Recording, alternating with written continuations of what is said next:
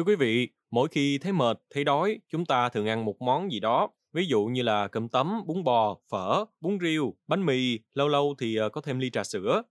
Đây tưởng chừng như là một điều bình thường, nhưng mà đối với ông Golam Reza Adeshiri, 58 tuổi, người Iran, suốt 17 năm qua thì đây lại là một điều xa xỉ, bởi vì cứ mỗi khi đói, ông đều phải uống nước ngọt có ga, mà không ăn được bất cứ thứ gì.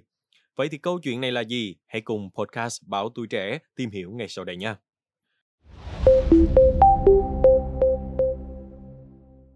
Nhớ lại chuyện cũ, người đàn ông ăn chay trường này tiết lộ mọi chuyện bắt đầu kể từ một đêm năm 2006. Khi đó, ông Adesiri thức dậy với cảm giác khó chịu nơi đầu lưỡi như thể bị dính sợi tóc. Ông nói có vẻ như phần đầu sợi tóc thì dính ở đầu lưỡi, còn chân tóc thì ở trong bụng.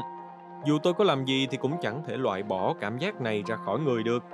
Người đàn ông tìm đến một vài bác sĩ làm những cuộc xét nghiệm, kể cả điều trị tâm lý, nhưng mà không ai tìm ra nguyên nhân gây nên tình trạng khó chịu này và cảm giác trên cũng chẳng thuyên giảm. Kể từ đó, ông Adesiri quyết định từ bỏ việc ăn uống vì cảm thấy khó nuốt.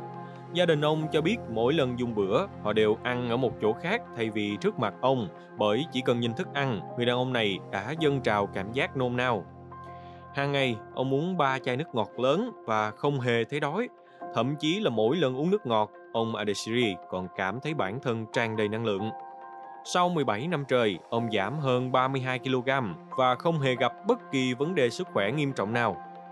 Ông Adesiri cho biết ông nhận thức được việc sử dụng nhiều thức uống có đường sẽ gây nguy hiểm, thế nên ông vẫn thường đi kiểm tra cơ thể và được xác nhận hoàn toàn khỏe mạnh. Ngoài nước ngọt thì người đàn ông Iran này chỉ uống thêm nửa ly nước lọc mỗi ngày hoặc có thể một ly trà vào cuối tuần.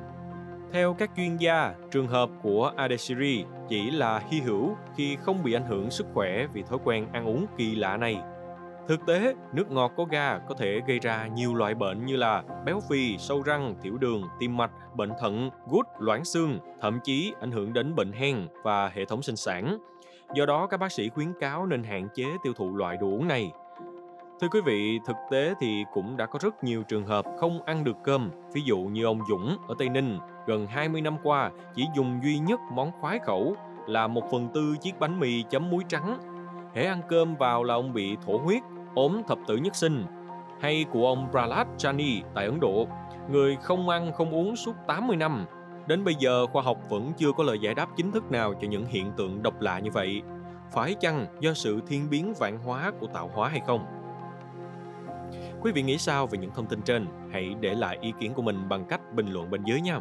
Cảm ơn quý thính giả đã lắng nghe show podcast ngày hôm nay.